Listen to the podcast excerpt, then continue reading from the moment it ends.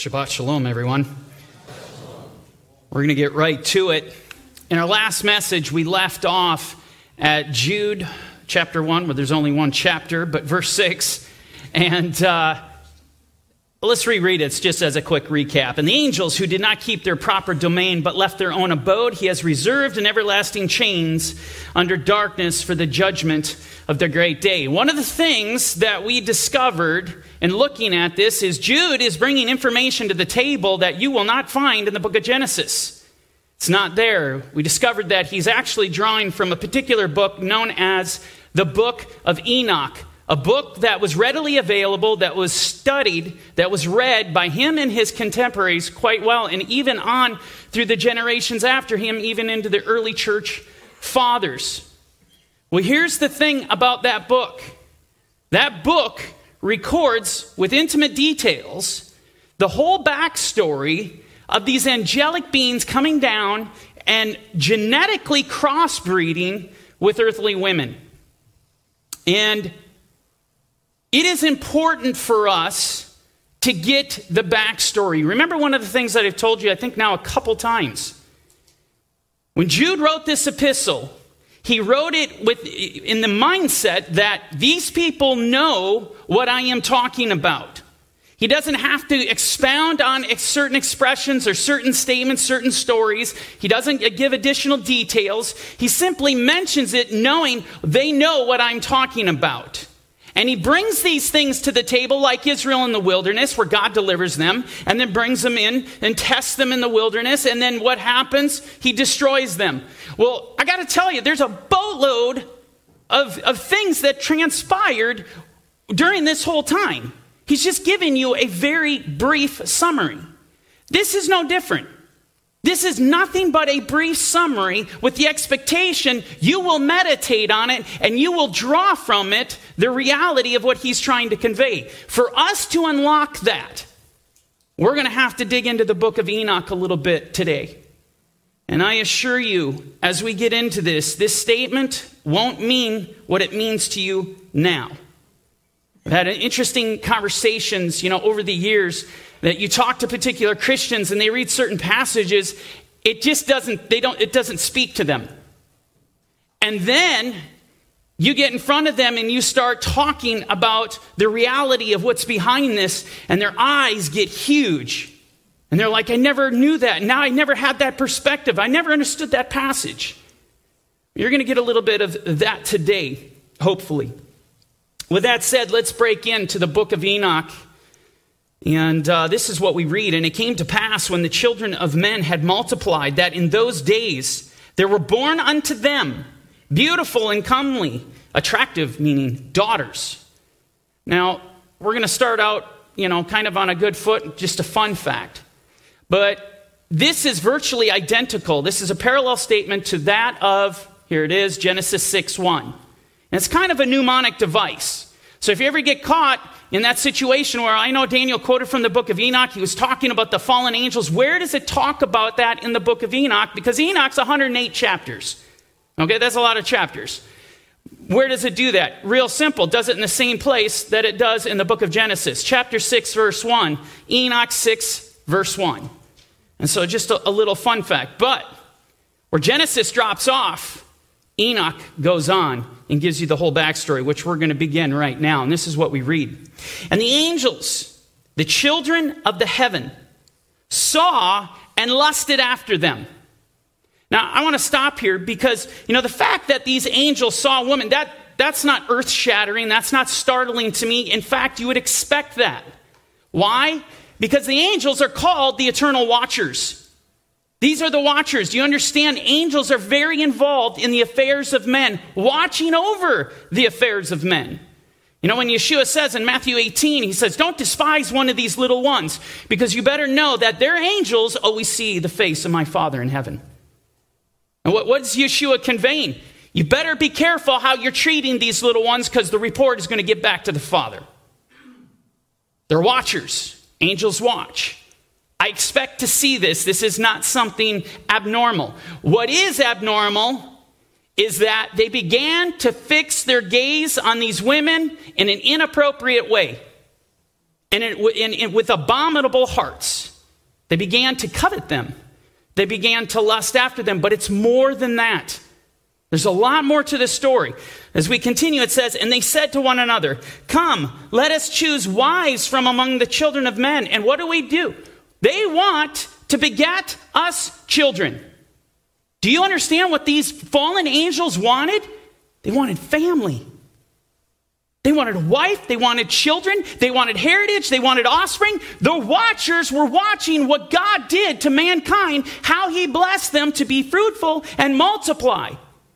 This great blessing that they have, they wanted part of it.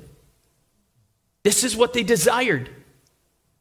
And so he has this desire to move forward. I want to start this family. Absolutely amazing. Which point we continue.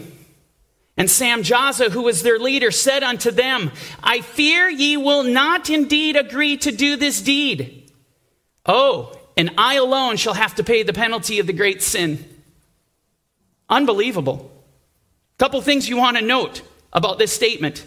Number one, Samjaza, this leader, this angelic leader over other angels, he comes out and he confesses, he knows what they're about to gauge. Hey, we want to start a family. Samjaza wants to do this. But he knows it's sin. And it's not even just a regular sin. He knows it is a great sin. Therefore, he knows God has commanded you not to do this. And yet, isn't it interesting? This is what Sam Samjaza wants to do now. You want to talk about a mind blowing, eye opening revelation? The angels of God are given free will like we are.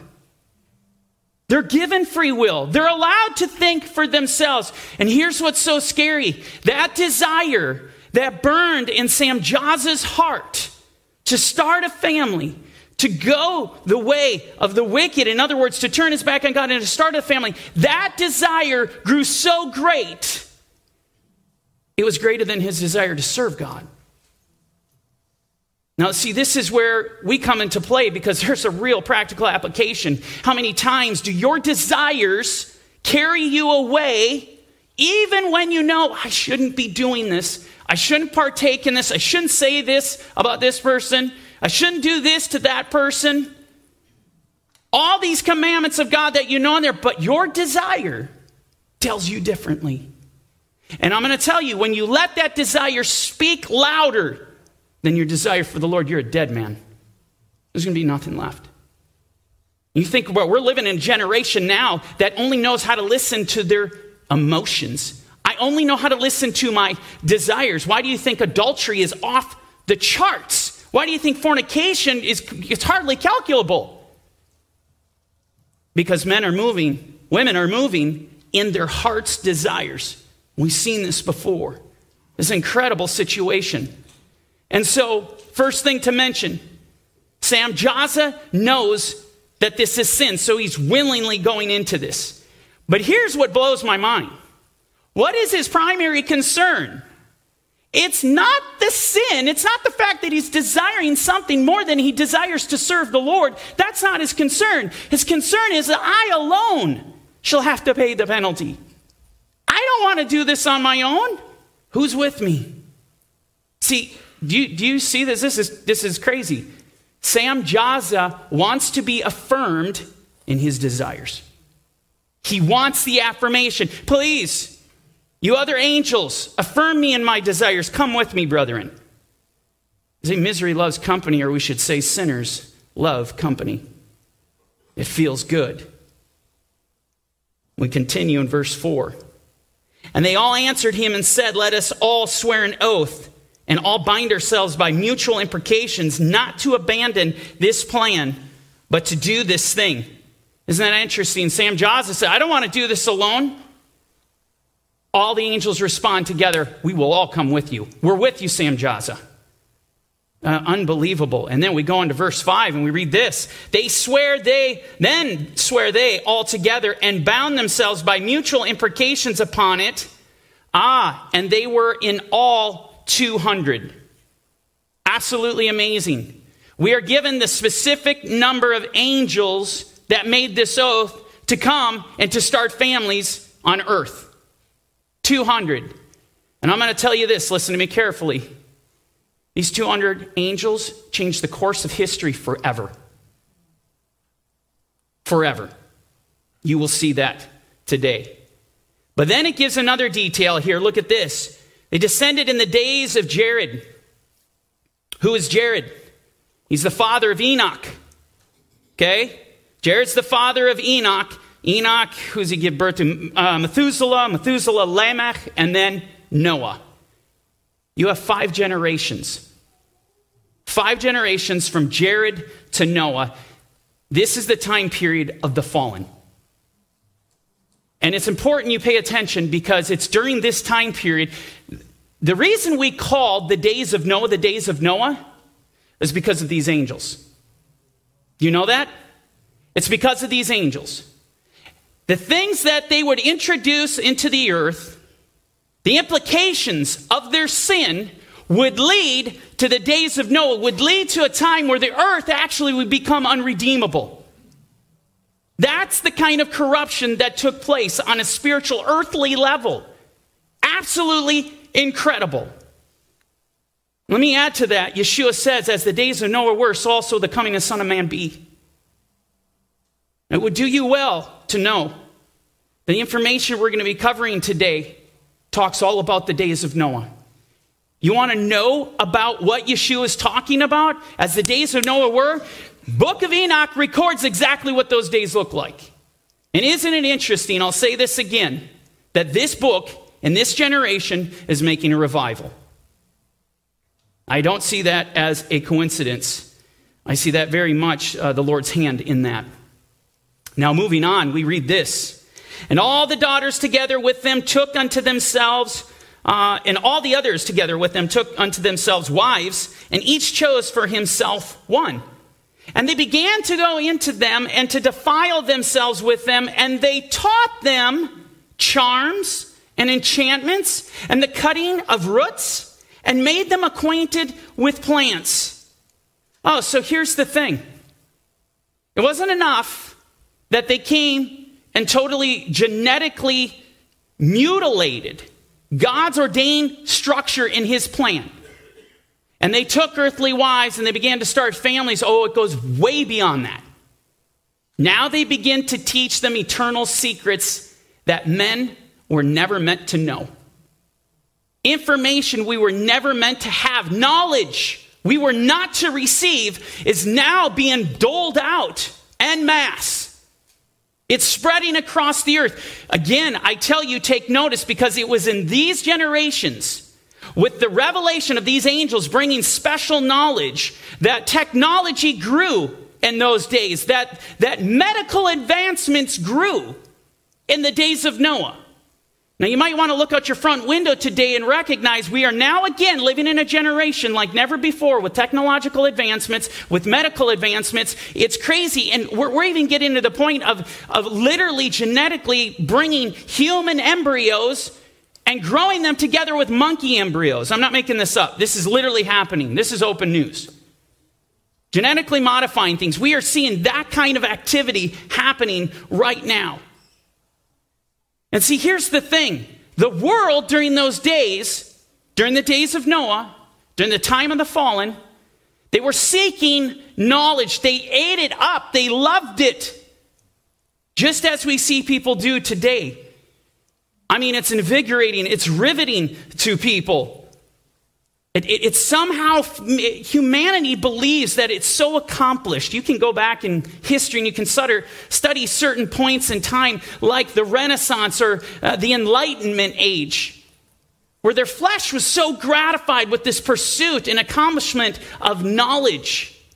And it's amazing as you dig into those realities, there's certain men that made these advancements, like Dr. John Dee, who sought what he would say was angels. He was getting special revelation from angels. I'm not making this up. When in fact, these were the fallen. They were not godly angels revealing to them good knowledge. He was receiving knowledge that was not to be given to him. This is what happens in the days of Noah. They were getting all of this knowledge. And I'm going to tell you right now, and you'll see this. Through acquiring all that knowledge, this is what brought the earth to the deluge. This is what brought it to the flood. Now we move on, and we see in verse 2, we read this And they became pregnant, and they bare great giants. These are the Nephilim, whose height was 3,000 ells, who consumed all the acquisitions of men. And when men could no longer sustain them, the giants turned against them and devoured mankind. This is what you get. When you bring angelic beings, you introduce them, they want to start families with, with women of earth, and now they bear the fruit. Those children that came forth, when you introduce something that was never meant to be introduced into this universe, into this world, what happens? Chaos, violence, Hamas. The very thing that Genesis talks about, the very thing that the book of Enoch talks about, war breaks out. Total hell is unleashed. See, this is, this is the problem with sin. The fruit of sin is chaos. The fruit of sin is torment. The fruit of sin is death. It's murder. Jumping forward, we read this. And now the giants who are produced from the spirits and flesh, which is to say, from angels and from women, shall be called evil spirits upon the earth, and on the earth shall be their dwelling. Evil spirits have proceeded from their bodies because they are born from men and from the holy watchers. Their beginning and primal origin, they shall be evil spirits on the earth, and evil spirits they shall be called. So you want to know why, when we get into the New Testament, it talks about evil spirits. Yeshua conquering these evil spirits, he has power over them. The Apostle Paul, because Yeshua lives in him, has power over evil spirits. Where did these evil spirits come from? The fallen. The fallen angels. It's the protozoa. In other words, you got to think of it this way. When Angels came and started a family with earthly women. They bore giants. And what this is saying is, is when this giant of flesh came out, a spirit also came out of the giant. In other words, you're giving birth to twins. You're giving birth to that which is a flesh because it's a flesh, and you're also giving birth to the spirit because it's also a spirit being. And so these giants of flesh are coming out, and what proceeds out of them are evil spirits. Now, understand something. I mean, this is before the time of the flood. This stuff happened in the days of Jared. And you want to know the implications of this sin? We're still feeling the effects of it today. To this very day. See, because the evil spirits were not destroyed in the flood. They were around in Yeshua's day. He had to deal with them. And let me show you why this is problematic for us today. And the spirits of the giants, they afflict, they oppress, they destroy, they attack, do battle, work destruction on the earth, and cause trouble. They take no food, but nevertheless hunger and thirst and cause offenses. And these spirits shall rise up against the children of men and against the women because they've proceeded from them. In other words, they're ready to unleash hell on us. They're coming to battle against us. They hate you. They absolutely hate you. This is the product of that sin of these fallen angels and the fruit of that sin. So, this is something that is not just a nice little history lesson as we go to the book of Enoch and say, you know, at one time angels fell, you know, and did this. No, no, no. This is reality. It's a reality to this day.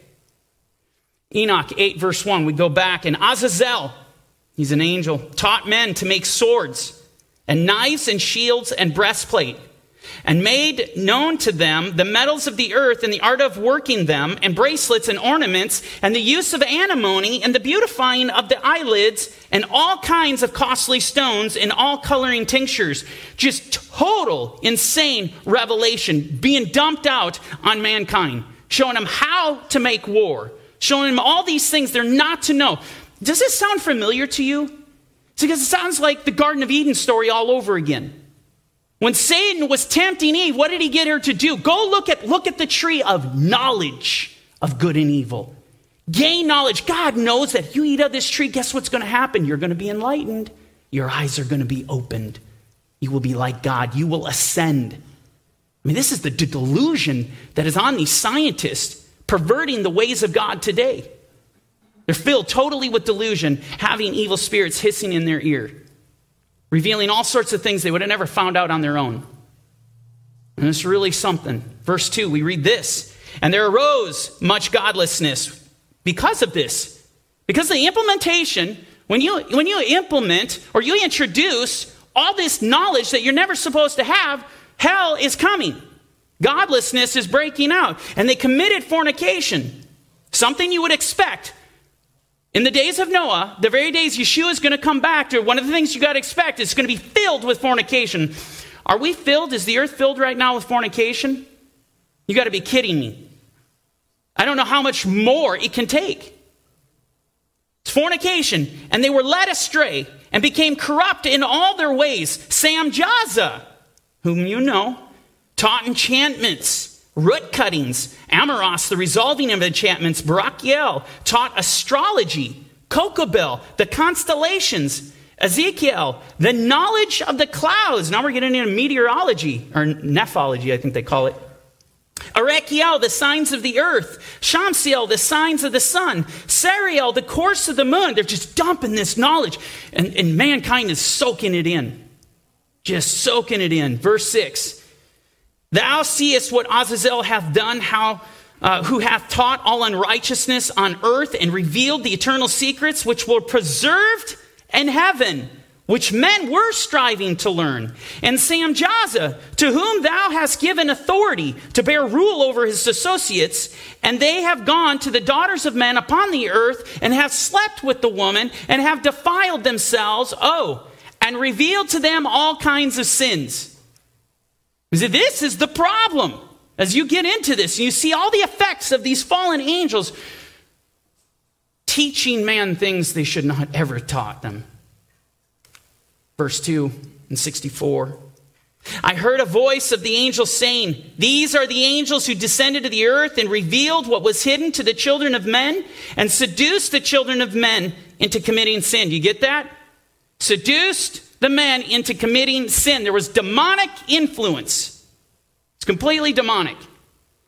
Okay, so this is not a situation, angels simply coming down, as I said, starting a wonderful family. This is about taking mankind to the tree of knowledge of good and evil, which Hasatan took Eve to. You know, I, I got to tell you right now, the education system in this country is sickening. I just talked to a gentleman uh, last week about a situation. He works in the public school system, uh, third, fourth, and fifth graders and he noticed a book on the table in class. And it caught his eye because it, it had something about sex. And so he goes and opens this book, and he is scarred. He was actually scarred by the, the pushing of this LGBT, and it, this is a graphic book. This is not a book just simply talking about the body parts. This is a book getting explicitly into disgusting, abominable behavior in detail with pictures. He takes this book and tells them, uh, we, Do we really want this book out? These are third, fourth, fifth grade. These kids are far too young. They should not be looking at this. High schoolers shouldn't be looking at this. They called the meeting, brought him in, they wanted to fire him. This is, this is, this is the garbage and the filth of the knowledge that is being perpetuated. We are not supposed to see these things. Your kids are not supposed to see these things. Do not allow them to go eat of the tree of the knowledge of good and evil. That is garbage. And then they want to paint you as an ignorant person. This is disgusting. Absolutely disgusting. This is the garbage that is happening in those days, and now it's happening right now because we're living in the days of Noah. That's where we're at. And so, continuing on, verse 6, this is what we read. And command has gone forth from the presence of the Lord concerning those who dwell on the earth, that their ruin is accomplished. In other words, talking about earth, the, the mankind. Their ruin is accomplished. It's fulfilled. The, the sins have come, the cup is full now. Why? Because they have learnt all the secrets of the angels and all the violence of the Satans and all their powers, the most secret ones, and all the power of those who practice sorcery and the power of witchcraft and the power of those who make molten images for the whole earth. Total corruption. You know, I read this list, this, this is where we're at. Witchcraft is abundant. Pharmakia is out of control. Do I need to say more? And you can see this stuff that's going on. We're there. And so I, you know, I wish I was reading simply history rather than front page headlines. But that's not the case as we go through this. Verse 11 And these angels, they have no place of repentance forever, because they have shown them what was hidden, and they are damned. Heavy words. No place of repentance. Because they did this, they are damned eternally. I think of this, and I can't help but think of Yeshua's words in Matthew 18, where he says, Whoever causes one of these little ones who believe in me to sin, it would be better for him if a millstone were hung around his neck and he were drowned in the depth of the sea. This is Yeshua's heart. You mess with his children, you corrupt them. You show them things they are not supposed to know. You compel them to sin, as these fallen angels had done. It'd be better if a millstone was hung on your neck. Yeshua's heart is you're good as dead. You're dead, man. And this is what these angels are only now recognizing. Enoch, thou scribe of righteousness, go declare to the watchers of heaven who have left the high heaven, the holy eternal place, and have defiled themselves with women, and have done as the children of earth do, and have taken unto themselves wives. Ye have wrought great destruction on the earth. And how did they do this? It's not just by starting a, a, wonderful little family, it was by revealing the eternal secrets, hidden knowledge, and totally corrupting the earth. And then it says this Ye shall have no peace nor forgiveness of sins. So here's the deal. You want to put in context what Jude says? When he's starting to talk about angels that didn't keep their proper domain, but he's reserved them in everlasting chains under darkness waiting to the judgment of the great day. Do you, do you want to know the bullseye he's trying to hit, the mark intended, what you need to walk away with? It's this. This is what we're supposed to uh, extract from the passage no forgiveness. And that's a sobering thought, I got to tell you. Do you notice how, and I put them up here side by side, but when we covered verse 5, in regard to Israel. You'll notice Jude puts that Israel experience back to back with this experience in regard to this event uh, about the angels. These are back to back stories. You got to see how brilliant Jude is. Because he, it, it, that in and of itself is telling a story. Because what I can tell you is that both of these stories are saying the same thing, the exact same thing, just different characters. And, and let me explain what I mean. In Israel, Israel knew God. They saw his power, they experienced his miracles, they saw his wonders, they saw his compassion, they saw his grace. They were released by the blood of the Lamb, they were saved, they were delivered, they were brought in the wilderness, and they were tested. And when God told them, Go take the land, they said, No, we're not going to take the land. And what did God say? Well, God sent Moses to tell him, We're done. I will waste you in the wilderness, and there will be nothing left. And your children will go in and inherit the land. He took that generation and wiped them out, but they knew God. They were with them. They heard his voice. They went into covenant with him. Isn't that amazing? And then when they tell the Lord tells them, go and take the land, they say no. Then he comes back and says, Well, then I'm going to waste you. Guess what Israel does? This is interesting because you're going to see this unfold in a moment. Israel says, Well, I changed my mind. I changed my in, in light of those words, Lord, I'm going to change my mind. We will go up and take the land. Too late. Too late. It isn't going to happen. And now Jude brings this story back to back with that story a story of angelic beings who are immortal they are immortal. They dwelt in the presence of God. They worshiped him in his infinite glory. They followed his commandments, going out doing his bidding until the day that they didn't. And now the message of the Lord has come to them I'm done. There will be no forgiveness. Well, now we're going to see they're going to respond exactly like Israel responded.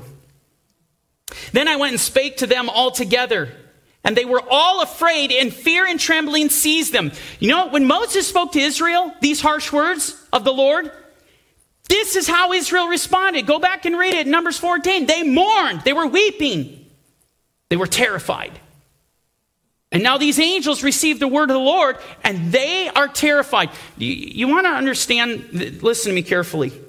The scariest part of this entire story that sends chills up and down my spine. The scariest part is that Semjaza and the rest of the angels never believed for one moment that they would lose eternal life by going to the sin. They didn't believe it. You can go back and reread the story a hundred times. It's not there. They didn't believe that. That wasn't their concern. They were concerned about, oh, there, there could be punishment. Never did the issue come in, oh, will we be banished forever? We will lose immortality. We will be separated from God forever. That never came up. Well, there's a real lesson here for us. Because this is what happens when your desires of your own flesh and your own heart start speaking louder than your desires for the Lord, your mind will become clouded. You will not have discernment. You will, be not, you will not think clearly. These angels were not thinking clearly. And now it's going to cost them everything. Now we move and we read this in verse 4. And they besought me to draw up a petition for them that they might find forgiveness and to read their petition in the presence of the Lord of heaven. It makes sense because God is a God of mercy, God is a God of love, He's a God of grace. And again, these angels never expected to, to, to get this kind of response from the Lord. They have seen his compassion, they've seen how long suffering he is.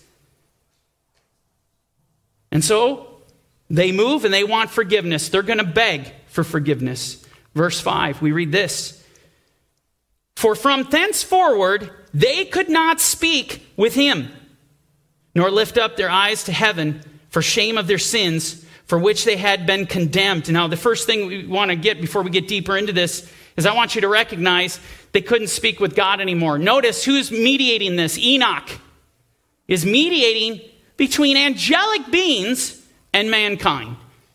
And now he's bringing this message. And basically, understand there's no more communication because what happens when you sin?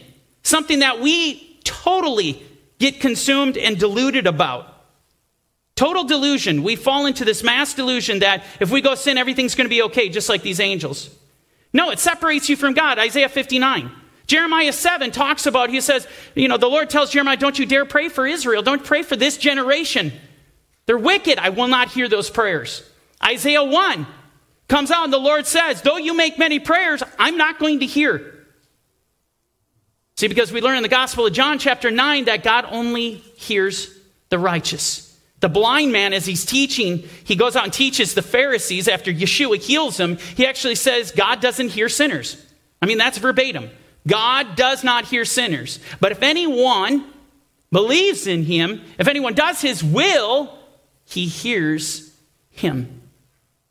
That's how he hears them. That's that communication. And so, you know, these angels didn't recognize that the sin would cut them off.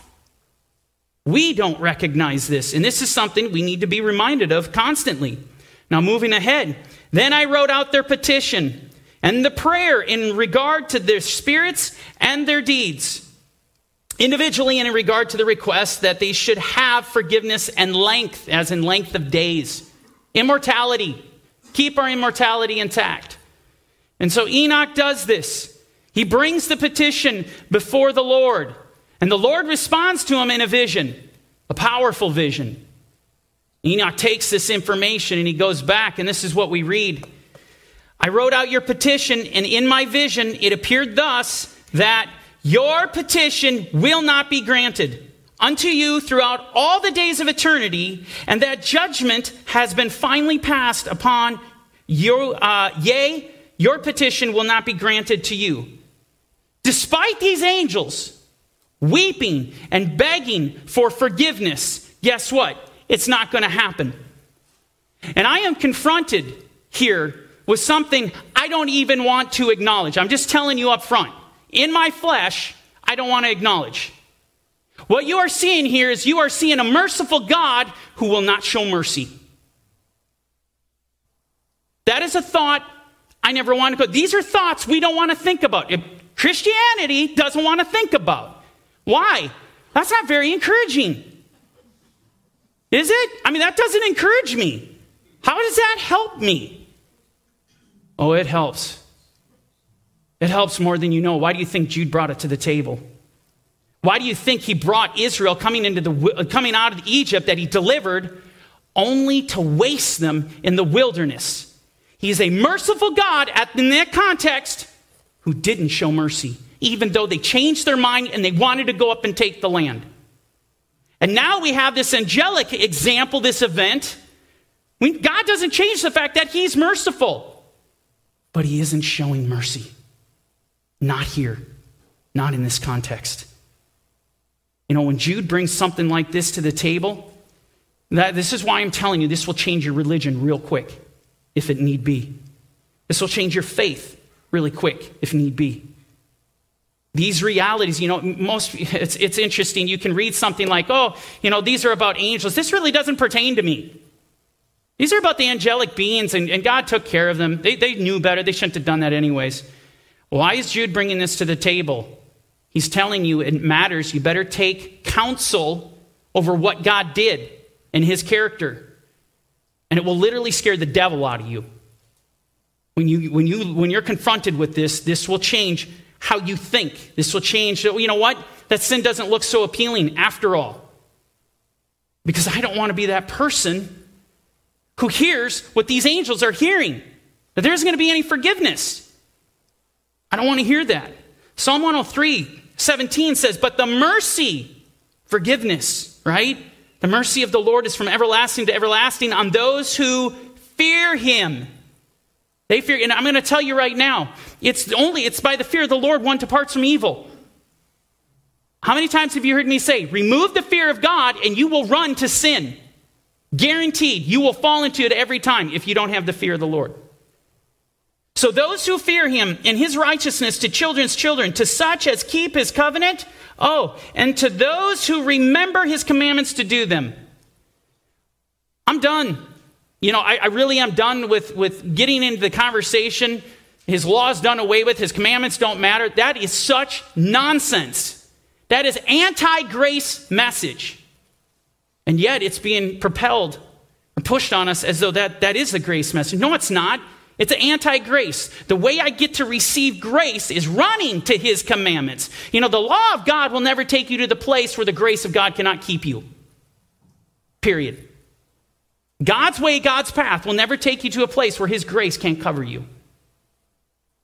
Titus 2:11 I love this. For the grace of God that uh, brings salvation has appeared to all men. And what does it do? Grace true grace holy grace faithful grace. It teaches us that denying ungodliness and worldly lust we're to live soberly righteously and godly in this present age. I'm to be instructed by it these are people who are instructed by grace. They're running to the commandments. They glory in them. They revel in them. They exalt. They talk of them when they sit in the house, when they walk by the way, when they lie down, when they rise up. That's what they do.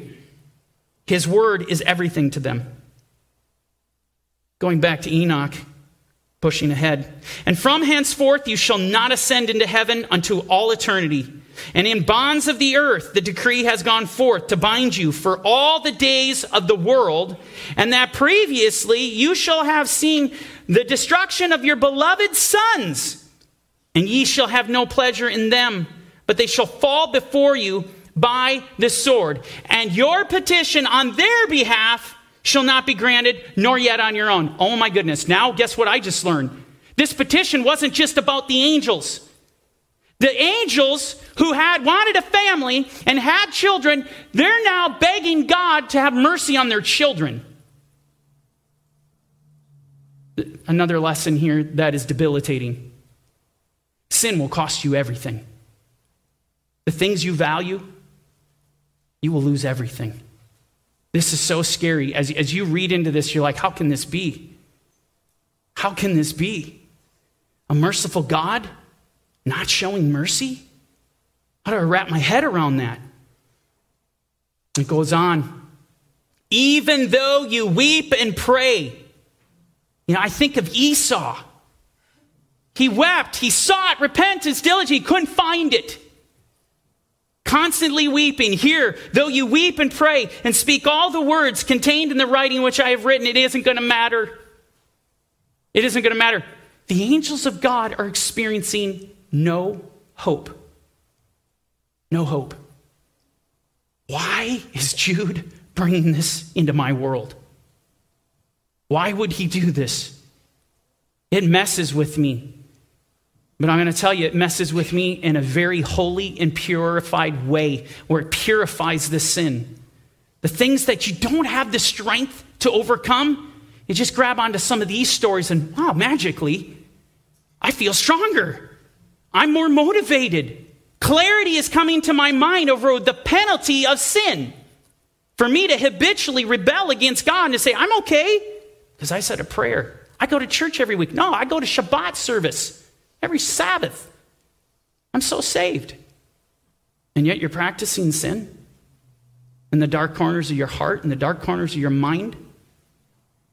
You have perverse thoughts, murderous thoughts in your heart, unforgiveness, bitterness. You don't love your neighbor as yourself.